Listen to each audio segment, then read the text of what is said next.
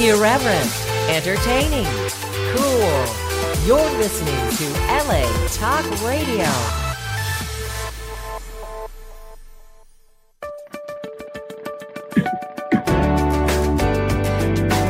You're listening to All Things Therapy with Lisa Tahir, only on LA Talk Radio.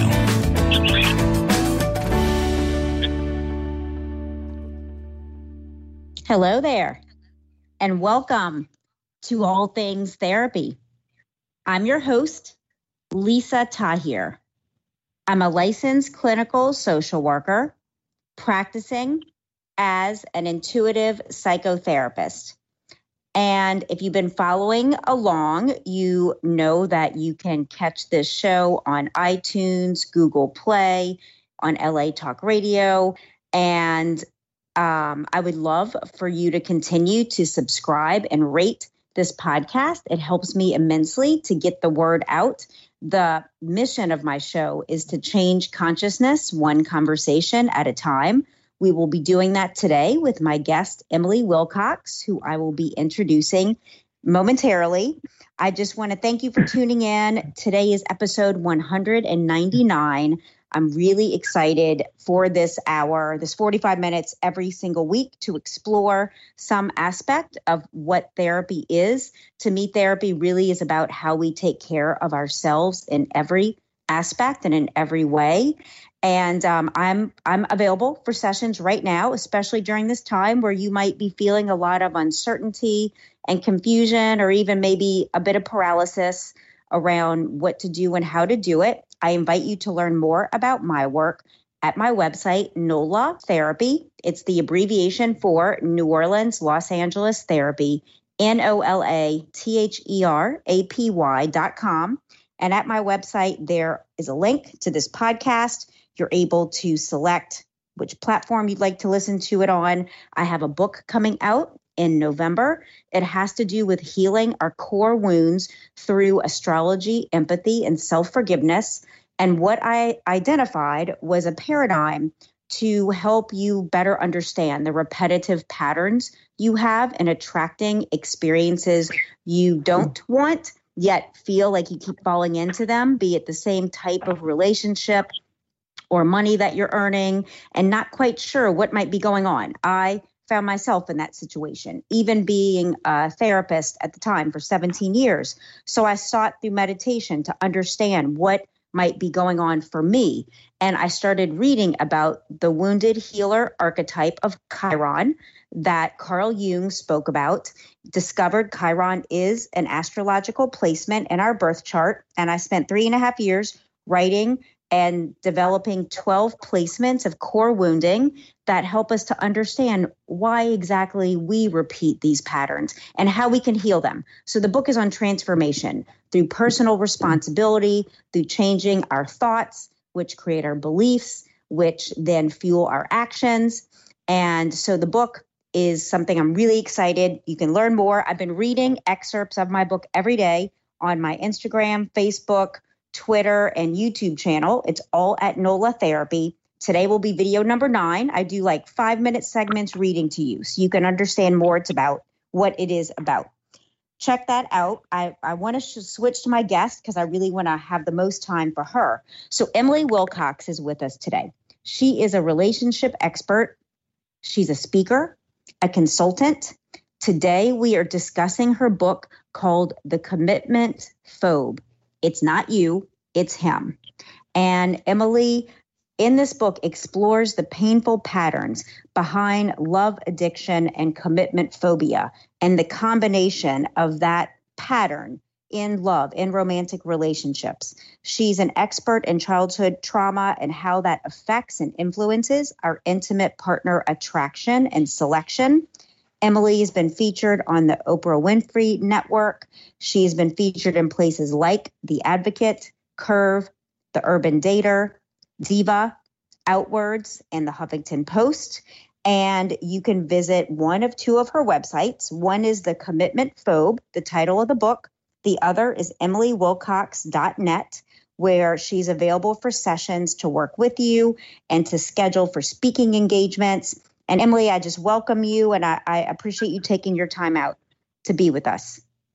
Hi, Lisa. Of course, my pleasure. Thank you for having me. I'm so excited about your new book, by the way.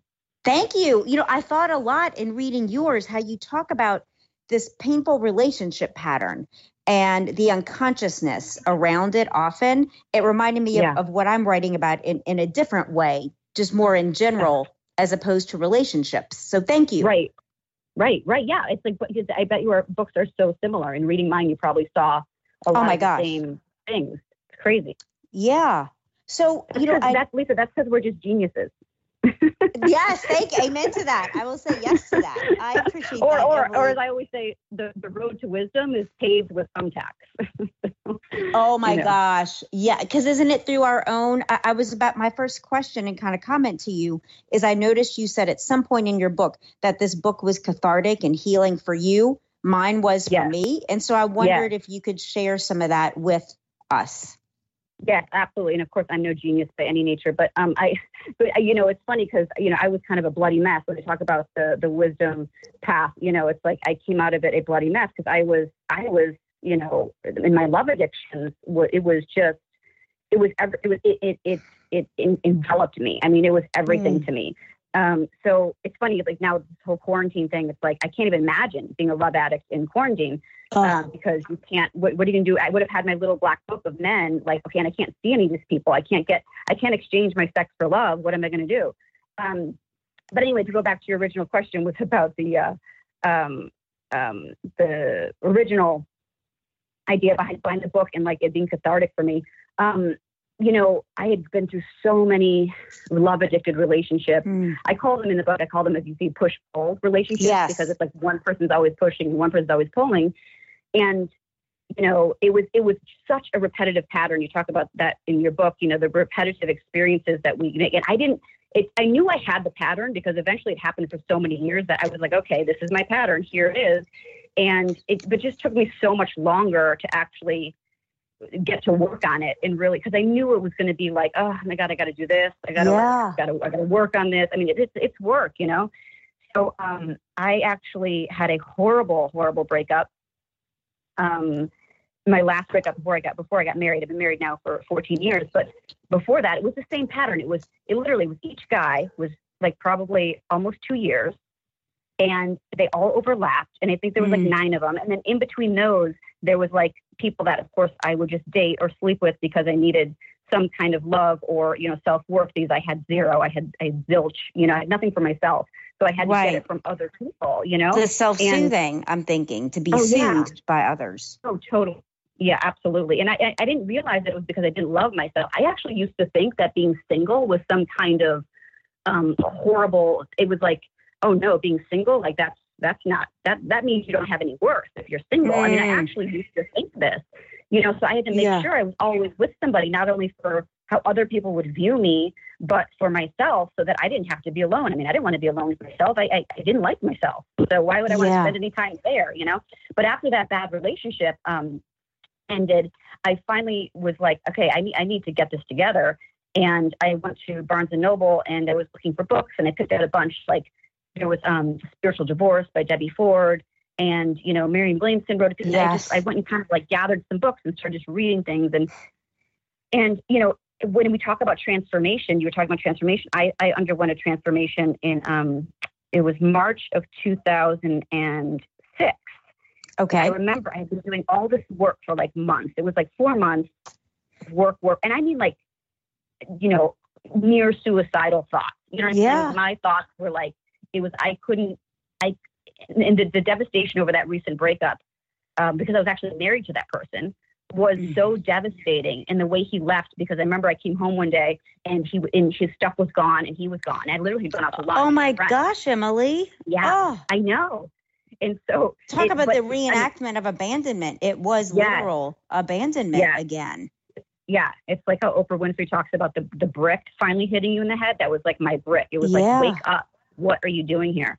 I mean, and, and you know what? And, and thank God that happened. And thank God I married that person because it sparked not only you know my my 15 year career now, but my my my self love, my life, my you know what I mean. I, I never loved myself before that happened. So I got to learn how to do that, and it was so amazing. And and so when I when I finally did all this stuff, and then I became a coach, and I did these things, I and I, I went and I wrote this book, and it was like the book that I was looking for when I went to Barnes and Noble that day. You know what yeah, I mean? It was, it was, yes. It was the book that I was looking for. So I was like, I have to put this information so that people have it. You know what I mean? Like people need to know this is like this is this is a pattern and this can be stopped and this is how you can stop it. And and you know, there's actually seven different types of commitment phobes. So it's Yes. like, you know, everybody can kind of attract a different type, you know. And I remember I would go over my friends' houses and I would say, you know, this is what's happening and you got to do this. And I, and I would go through these long, annoying lectures to them, you know. And I eventually like, you know, I need to put this all in a book because, uh, you know, this this will be easier just to hand out the book. And, and it just Yeah. turns out it is. But um, but it comes from my own, you know, my own awful, um, you know, So you know this. I mean, you know this from your own life experience, which makes us, I think, the most effective and relatable teachers and healers because we know Yeah. what it feels like right. to go through Right. Yeah, And I- empathy for, for those that are going through it. Yeah. And you talk about, I noticed towards the the middle to end part of your book about the role and when you start to get into the healing from love addiction with self forgiveness, which I think is so important, and empathy for oneself, because there's a lot of beating up and judgment of ourselves for pursuing, for staying in these kind of relationships Yeah. for so long, Yeah. some of the time. Yeah. We, we're so hard on ourselves. And yeah. You know, it's funny. I mean, we mostly stay a lot of times. A lot of times, people stay because they're like, "Oh, I don't want to feel like I wasted my time." So it's like, well, you know, why would you want to waste more time?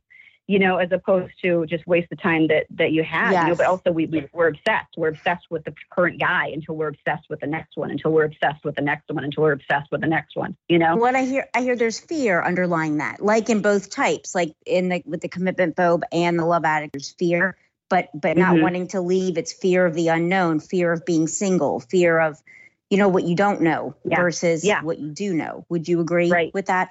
I, to- totally yes and fear of rejection you know it's like that that's a big one but yes fear fear i mean we're run by as Marianne williamson says we're run by two things we're run by fear or we're run by love and we're run by subcategories of those you know Yes. so yeah I, I totally agree and you know the commitment phobe and the love addict who's the, her, his counterpart um, those two have and you know they can be men or women they're interchangeable but you know, Yeah. I happen to write it most about men being the commitment phobe because it just happens to be, you know, the the audience there. But you know, the they both have two issues. They have they're, they're actually they're actually the same person. They just have opposite behaviors. But the they both have issues with abandonment and intimacy. But the the love addict is conscious. She's very aware that she has the fear of abandonment. And she's not aware that she has the, the, fear of intimacy because Mm. love addicts, we think, I want to be intimate. I want that. But the truth is, intimacy is a precursor sometimes to abandonment because if I open myself up and I'm vulnerable to you, that means you, you might see who I really am and you could leave me. And, Right. and the commitment, yeah, and the commitment phobe, on the other hand, he's the conscious fear of the commitment phobe is intimacy. They know they don't want to get too close because when they do, they, they could get hurt. Um, and then their subconscious fear is abandonment because they really are, are worried that eventually they could get, get abandoned. But a commitment phobe would never really know that about himself. So it's all very intertwined.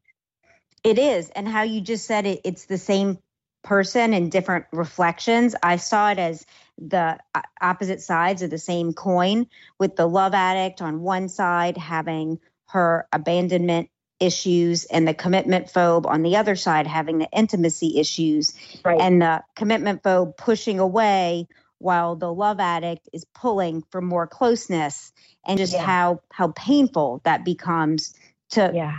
The love addict self-esteem and self-concept and starting you start to doubt yourself and wonder if your Yeah. perceptions are real and your experiences are valid Yeah. and it's Totally. so detrimental to the internal Yeah. internal concept of a person Yeah.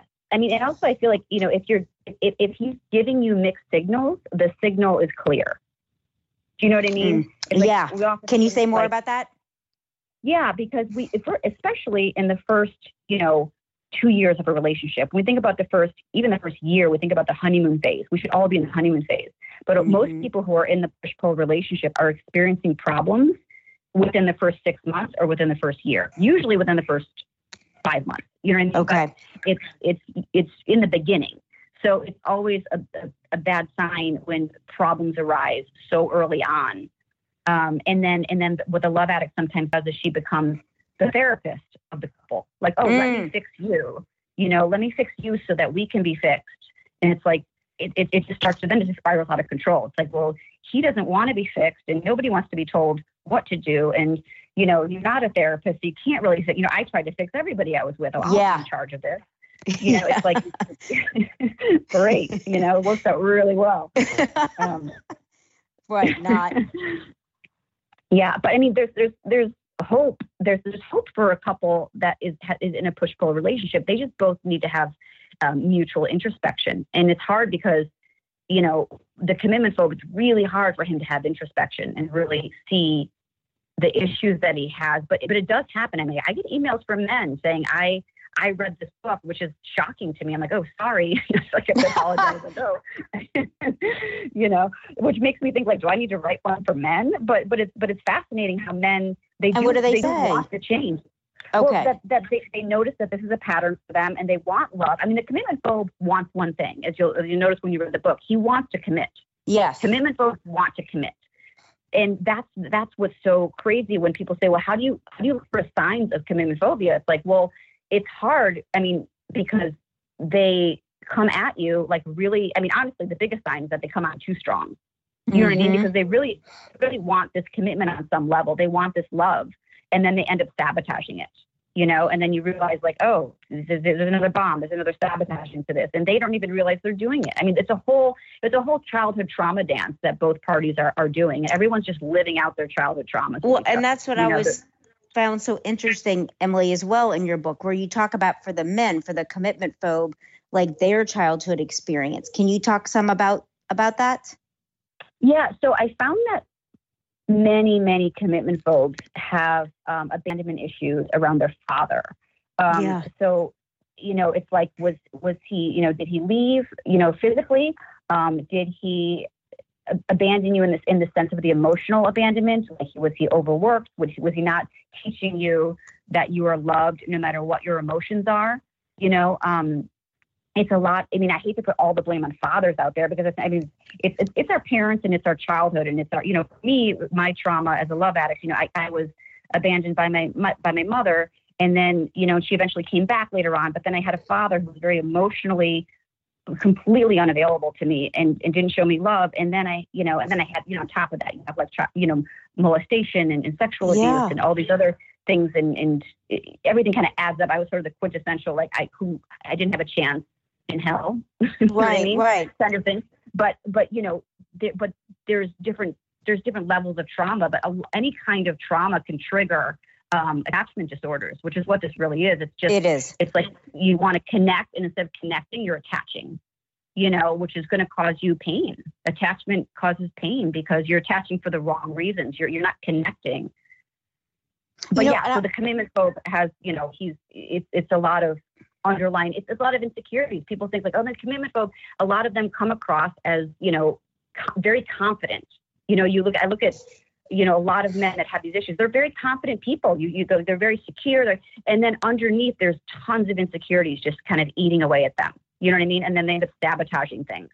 Would you say it's it's accurate even that they're they're confident in certain areas of their lives? It might be oh, professionally, absolutely. it might be financially, yeah. but when it comes right. to intimacy, there's um you know like a, a lack of skillfulness a lack of development there compared to the other aspects of his personality that's exactly right and i find that a lot of them have um, you know have really successful areas of their lives and it's just that their relationship area is not successful you know yeah. so that's exactly right they, they put their energy into something else a lot of them are workaholics a mm-hmm. lot of them mm-hmm. are sexaholics a lot of them mm-hmm. are alcoholics i mean there's a lot of like but there's a lot of um also addiction around that type of person.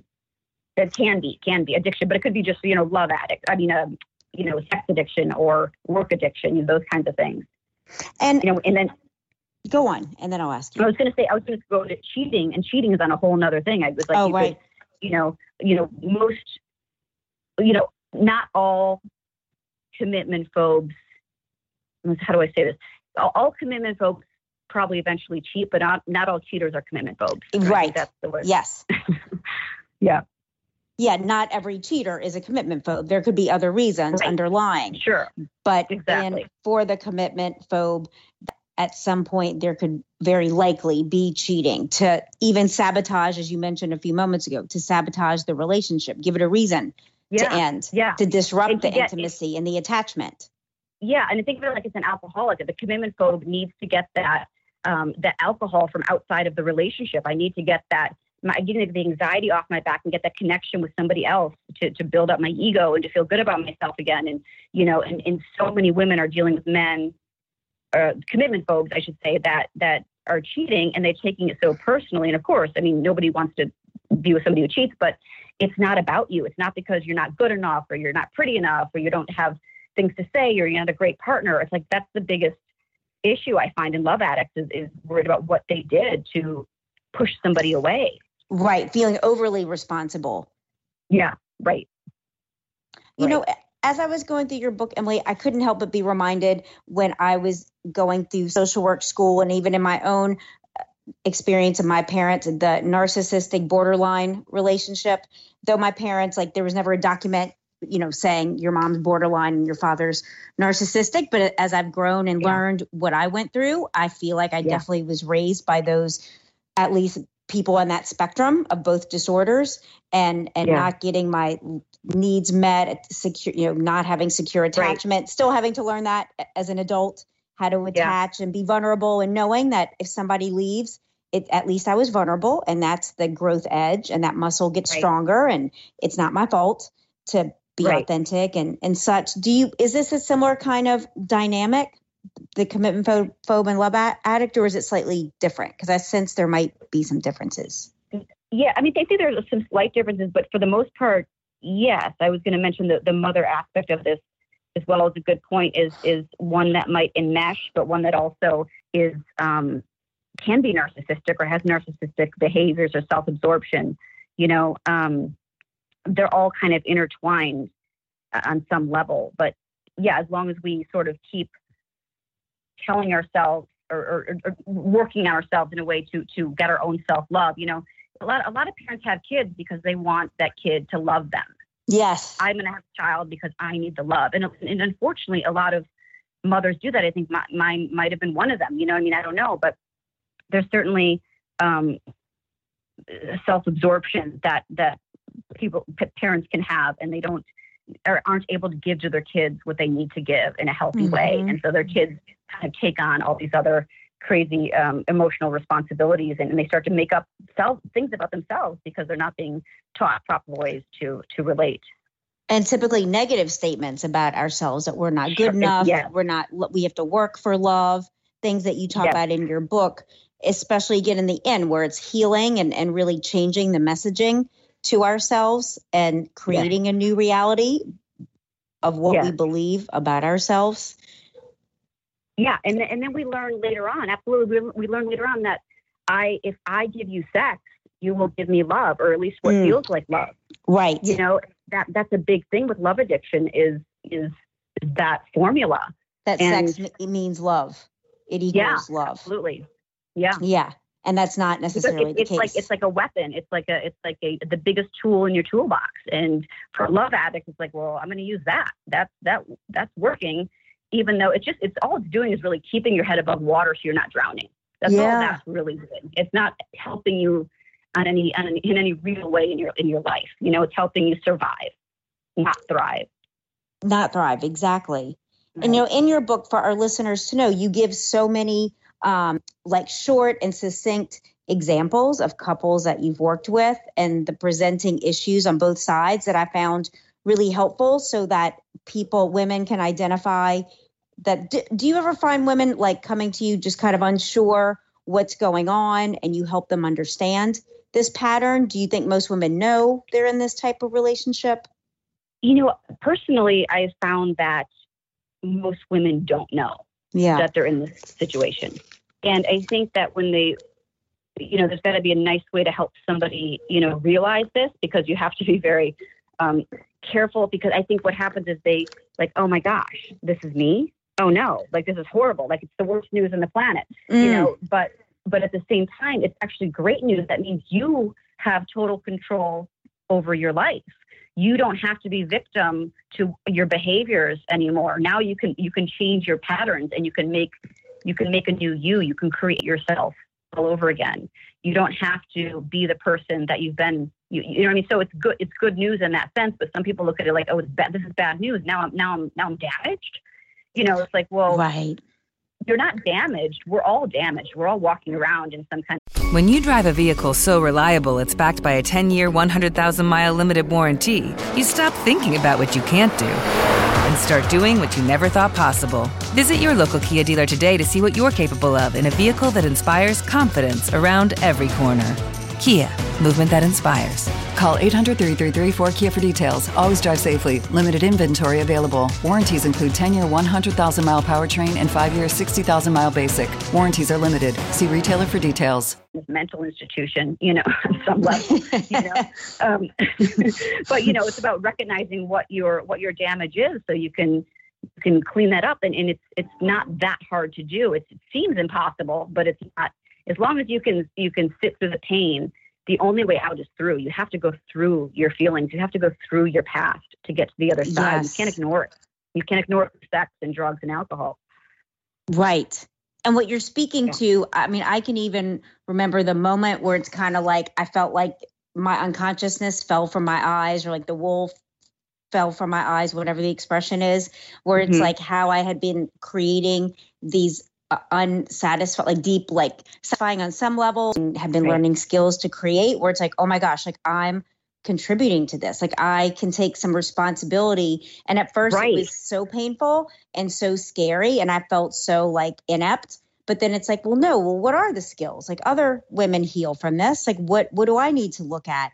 And I found right. it was through kind of presenting myself differently. And everything's not, I'm not cool with everything like I thought right. I was or like I right. thought I needed to be. Like, no, I, I this is not acceptable. I do like, you know, being called back or text back or, you know, like whatever it is.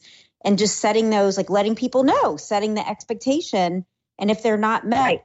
you know, there's there's other people. Like this isn't the only one for me. Exactly. Can you speak it's, it's to exactly some of that? Right. Yeah. Yeah. And so it's like knowing, it's like you just said, knowing that we are responsible for our lives and we're responsible for our behaviors is actually really empowering yeah. as opposed to just willy nilly and like, oh, I did this in the past and this is the only way I know how to behave.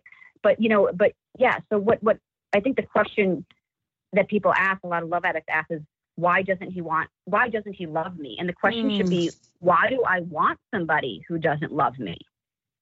it doesn't matter why they don't love you. Maybe they can't love, which is a, which is a truth of it for a lot of commitment phobes maybe you're just not right for them on some level. I mean, whatever the case may be, why do you want somebody who doesn't love you or want I, you?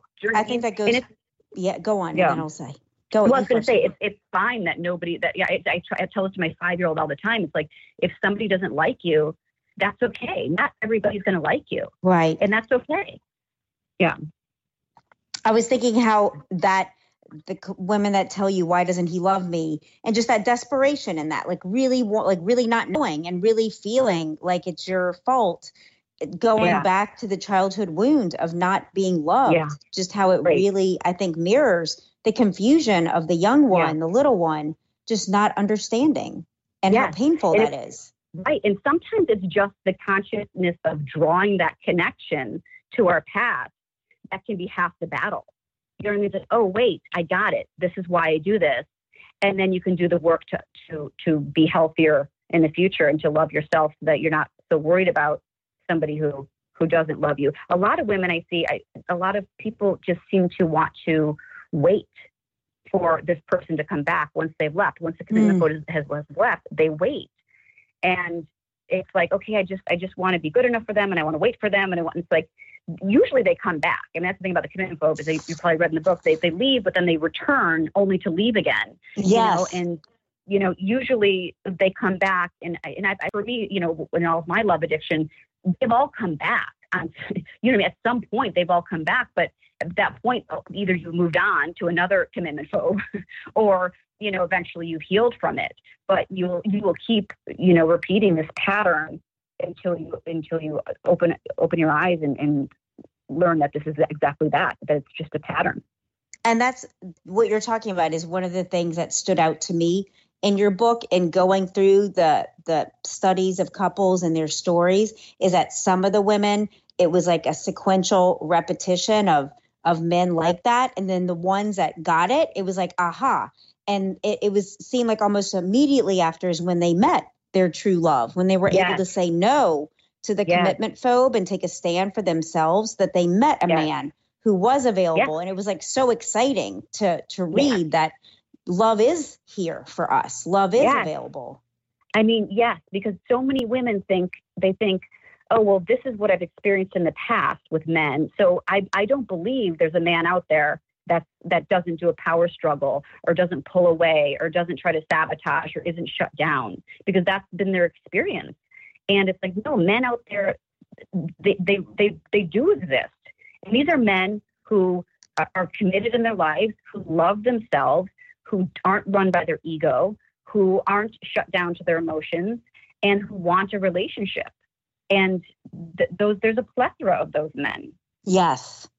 And you talk about those men as well in in your book just about love yeah. the security being really cherished being really appreciated and what to vision into that which we can talk about after after the break if you'd like. Great. Yeah. Perfect. Okay i'll bring you right back on emily in just a couple minutes. So as my listener of all things therapy is there something that interferes with your happiness or is preventing you from achieving your goals my sponsor, BetterHelp.com, is an online secure counseling platform. They assess your needs and match you with your own licensed professional therapist. They connect you in a safe and private online environment.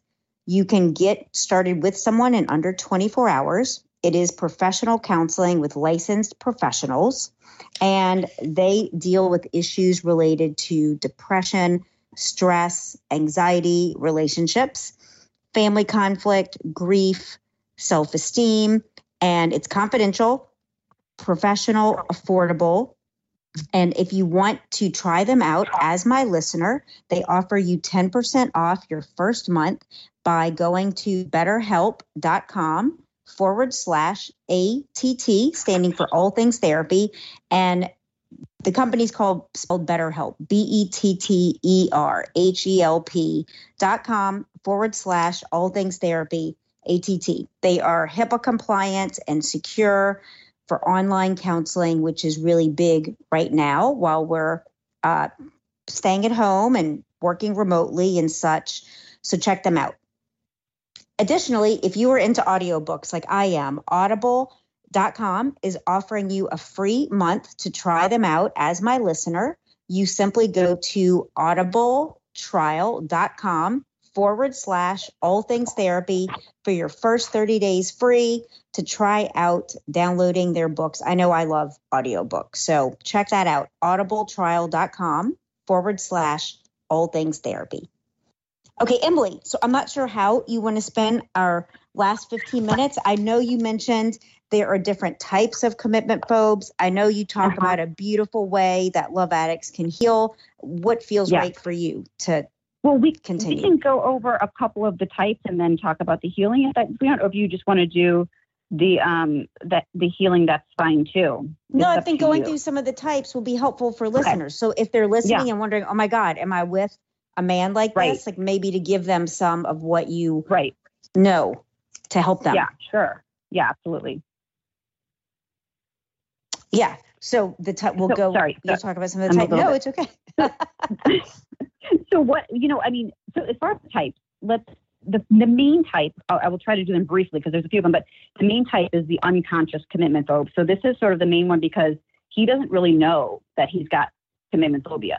He's the one that lurches headfirst into a relationship and says, I want to do this. And he spends the first probably few weeks basically opening up to you, telling you he wants to get married, telling you he wants to have kids. I mean, there, there's a lot of promises happening mm. um, really early on with this guy, which which can be a red flag because coming on that strong usually is not a healthy relationship. You know, um, back and forth. Um, they also have a hard time taking responsibility. They blame, blame other people for things in their lives that are going wrong, um, things like this. So the second type is the conscious commitment phobe. And so this is the one that's aware that they have the problem. This is the one that says, I know that I don't want a relationship. And when this guy says that, we need to listen to them. You know, when people Yes. tell you who they are, believe them. Um, and that's, and I, I have a lot of respect for that guy. I mean, I mean Yeah. He's, there's nothing wrong with not wanting to commit. Nobody ever said you have to be in a relationship. In fact, Exactly. some of the happiest people I know are single, you know? So there's nothing wrong with that. And he's saying, hey, I don't want one, and that's great, but just know what you're getting yourself into. Now, the married commitment phobe is another one. This, unfortunately, is just rampant. I mean, it's Mm. a lot of women getting involved with married men for starters. So we're talking about the mistresses here that are just total love addicts. And then the men, the men who, the women who the men are married to, um, who are being cheated on, are are kind of are victim to this. But you know, there's there's love addiction kind of wrapped around all of that. But it's uh, you know, men com- commitment phobes also get married. They absolutely get married, and then they just end up having affairs in these Yeah. relationships. You talk Um, about that. Yeah. Yeah. And then the next one would be the female commitment phobe. So there are women that, you know, are commitment phobic, absolutely. Um, it's not just men. It just happens to be a little more prevalent in that area. There's the long distance commitment phobe. And this is a big one because it's like, oh, well, I can have this relationship and then do what I want when I want because I don't really have to connect with this person physically. Um, yes. there's the online commitment phobe. Of course, this is the one who's on all of the all of these social media platforms and dating apps and you know swiping left or right or whatever that case may be. Yeah. Um, you know, and then there's the multiphobe, and this guy has a, a gaggle of women all at the same time around him. You know, whether they know about each other or not, he just can't have just one. He's got a lot of them.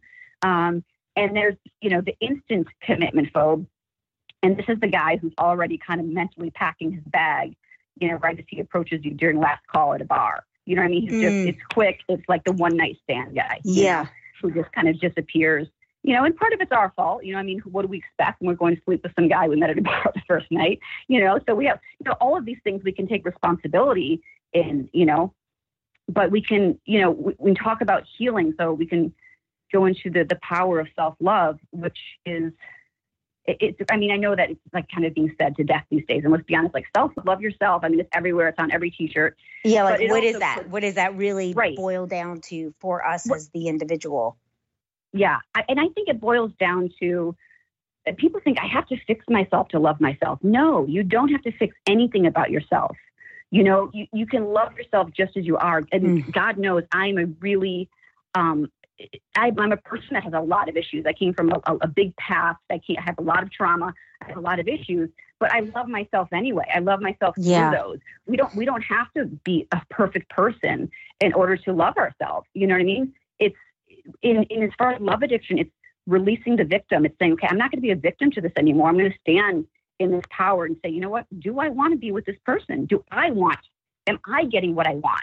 It's not all about what am I giving to this relationship so that I can get. It's like, w- what about just you looking out for you? Um, you know, women have to learn to sometimes be not time be, but this is what I hear. And with a healthy, committed relationship, there's no power struggle. There's no I'm up here ever or you're down here ever. Mm, it doesn't. It just mhm. doesn't exist. Um, and I think women, uh, love addicts, have a hard time really believing that, like that, that exists. I think there's power struggle in every relationship. It's like, well, no, in every relationship you've been in, and every relationship I had been in, had always been a power struggle as well until you know until I had a, a committed, healthy relationship. And then we talked about this a little bit before, but like forgiveness, and forgiving yourself, and forgiving Yes. your behaviors. Like we beat ourselves up so Yeah. badly. It's like I can't believe I did this, and I can't believe I called him, and I can't believe I said this, and I, it's like you gotta you gotta cut yourself some slack. Give yourself Absolutely. a break. You know, all you're doing is trying to survive because as a child you were trying to survive. Whatever trauma you were going through, you were you were you were surviving that, and go into the survival mode. Like I can't lose this person. You know, so there's there's certainly things we can do um, to move out of that phase of love addiction. And being that we're all in quarantine right now, I've been speaking a lot about this recently because it's like this is a great time for love addicts who don't have access to men or their little black book. It's like, you know, put down your social media and really sit there with this pain. Sit in your pain. It is so uncomfortable. But in order to get to the other side, we have to be willing to be uncomfortable. We have to. There's no there's no other option. Pain is like pain is actually the, the quickest doorway to the other side. To healing. Yeah. Can, so w- yeah. what are some things that that women can do right now with this time as to really d- like go there and heal? Well, yeah. Well, I mean, one of the things is is is writing out your story. Is just mm-hmm. saying, okay, what happened to me when I was young? What did I feel? What are those feelings relating out? Journaling and writing. I mean, it sounds so cliche, but it is so cathartic. It's like it's like it brings it out onto paper, and you can look at it and see it objectively, so that you know you're not it. You're not that. You are just a, a, a product of what that brought on. Um, so journaling is, is really important. Reading I mean, reading any any books on you know on love. I mean, there's the Love Warrior. There's you know, Marianne Williamson wrote Return to Love, which is an yes. amazing book on love. Amazing. I mean, that yeah, like genius. Talk about a genius. And yeah. there's just so there. I mean, there's so many books out there right now that can help you um, really heal. And the other aspect is the meditation, which I know is so again, which I'm so cliche, but sitting there and really feeling what this is, writing letters to your father, to your mother. You doesn't yes. have to give them. It doesn't mean to, you know mail them. It just means you're writing it for yourself. Like this happened to me, and this was really hurtful, and this is how I felt, and this is this is what I'm doing now. This is how I'm acting out in my adult drama. You know, it's it, so powerful I'm, to heal, so, yeah. to go through that, and even burn them in your sink to release yes. right. that old pattern and those feelings. Absolutely. It's so important. I mean, it's, and, and then you get to create, once you, once you're empty, and here's the best thing about love addiction is that when the last person is left or when you finally have he- finished with that last relationship, you're usually sitting there and you're an empty shell mm. because you usually don't know who you are. Like, who am I without this person? Who am I? And then you get to say, I'm going to write down all of the things I want to be and who I want to be. I want to be grace. I want to be powerful. I want to be confident. I want to be self loved. I want to, you know, and then you start to, as they say, fake it till you make it. You just start to mimic those those characteristics and those personalities that you want to embody. And you start to put those behaviors into action. How a confident um, self-loved graceful person behave? Yes. what would they do you know? And, yes. and, and, i love this. Yeah. Yeah. And it's it's really i mean it sounds again sounds so odd but it's so powerful to, to do this. And you can, and it's not like it's that hard. I mean, we're talking about basically, you know, uh, kids can do this, you know, little children can do this, you know, but now we can just do these things with, with, um, intention, you know, and, and knowing that you, you're supported and knowing that the universe is always looking out for your best possible outcome in any given situation you know, and, and if and if there's a man that comes around, he's not good for you, you're not going to get that man. If he's not good for you, it's not going to happen anymore. When I when I became um, a self-loving individual, I I mean, you wouldn't even believe. I mean, you, I used to be bombarded by men, bombarded by commitment phobes, and and as soon as I loved myself, I was like, I mean, you, you think I was alone in a desert. It's like I wasn't even a magnet to that anymore. Mm-hmm. It was the the Your point of gone. attraction changed. Yes, Exactly. Uh, yes, the point of attraction is everything. And you will meet that person that you want to be with when you are at that point of attraction that says, I'm happy, I love myself, and it doesn't matter if I ever meet anybody. I'm just, I, I, I have me. And that's, bam. And that's where I was. And I bumped into my husband on a sidewalk. I met him, you know, on a street. And then we got married a year later. But, you know, I had written down all the things I wanted in a person. I'd written down all the qualities because I was very, very um, much into the law of attraction like you are. And I thought, I can create this person. I can do this. And I did. Yes. I created him. And that's how I, and that's wow. how I met him. I bumped, I bumped into him. But people don't realize, like, you don't have to go out there and try to find somebody. You just have to know what you want. Yeah. And I like that. Your, your book is based in psychology and I'm going to say spirituality and whatever spirituality of your reader that they're able to build in kind of their belief system. I like that you talk about the, that well-being is the natural state of the universe that there is a loving just kind of force whatever i mean i call it spirit the universe people can call it whatever they want but that it's on our side. And once we step on the path of consciously saying i want to change my pattern. I want available love i want uh, reciprocal love that there are also forces that come help us as we're going through these painful Yes. letters to our parents or to past partners, releasing ourselves, releasing them. You know, as you go through that journaling and all the tears come up and you're letting go of the judgments of yourself and the anger, that that's also clearing you out, as you said, for like this love to come in and you start literally attracting new and different types of experiences and people and even to, Right. to play with the universe like today you know show me how much you love me i'll say that like show me how much you love me today and i'll Right. just kind of notice you might text or call and it just helps you feel better in general which is what attracts better feeling experiences right. Exactly. It- and you exactly talk about right. this in your book too Yeah, yeah. And you know, be supported. The universe will support you in what you want, but be careful because the universe will support you in what you don't want. You know, can we you got say more about that Yeah, I mean, when we talk about what we don't want, like, well, the universe, like, oh, you don't want that? Here you go.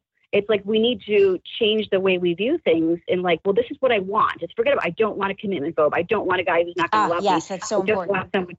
Yeah, and instead we need to say, I want somebody who who who's self-loving and who wants to give me the same. I want somebody that puts me first. I want somebody that makes me a priority. I want somebody that shows me what real love is. You know, instead of I don't want, I don't want because that's always just coming from a place of of lack and a place of worry and fear. So we just have to make sure we come from a place of here's what I want. I put what I don't want in the past. I've learned from it. And thank God I've learned from it because if that wasn't there, I wouldn't know what I want now. I wouldn't know how to get yes there.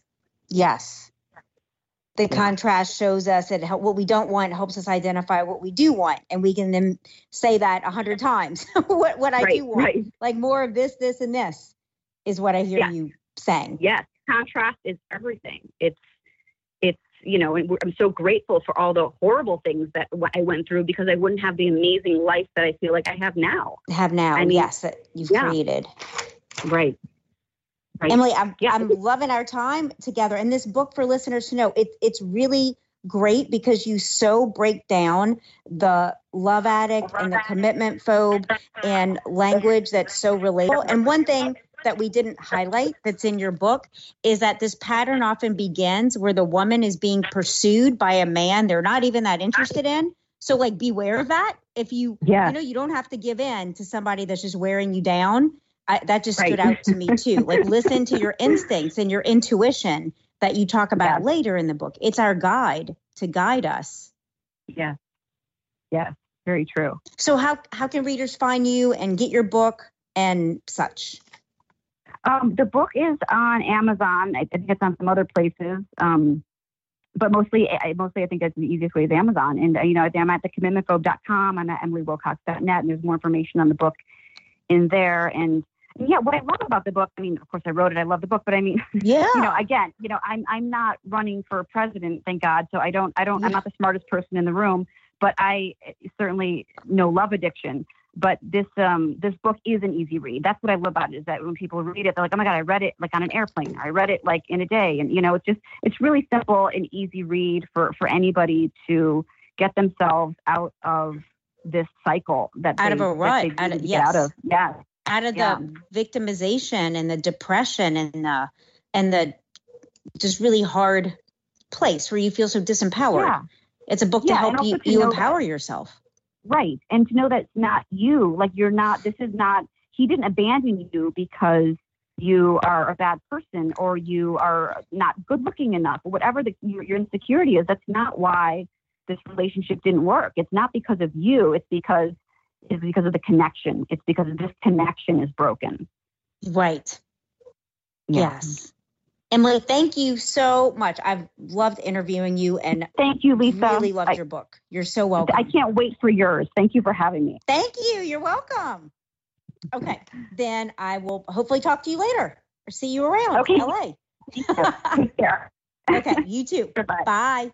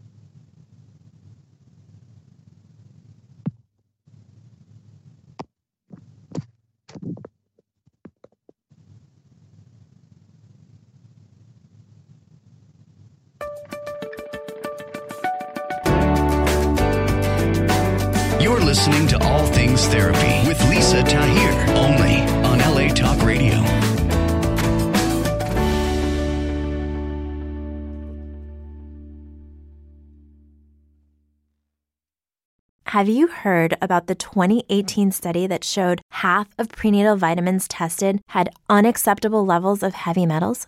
No? Well, now you have. I'm Kat, mother of three and founder of Ritual, the company making traceability the new standard in the supplement industry. I remember staring at my prenatal vitamins and finding all these things I was trying to avoid high amounts of heavy metals, synthetic colorants, and unnecessary ingredients. So, at four months pregnant, I quit my job and started Ritual because I believe that all women deserve to know what they're putting in their bodies and why. I'm so proud of our prenatal vitamin. The ingredients are 100% traceable, it's third party tested for microbes and heavy metals, and recently received the Purity Award from the Clean Label Project. You see, we trace like a mother because, let's be honest, no one cares quite like a mother. But don't just take my word for it. Trace for yourself with 25% off at ritual.com slash podcast. At Grand Canyon University, we believe in equal opportunity, and the American dream starts with purpose. Whether your pursuit involves a bachelor's, master's, or doctoral degree, GCU's learning environments are designed for supportive networking and collaboration. With over 330 academic programs, GCU provides a path to help you fulfill your dreams. The pursuit to serve others is yours. Find your purpose at GCU. Private, Christian, affordable. Visit gcu.edu.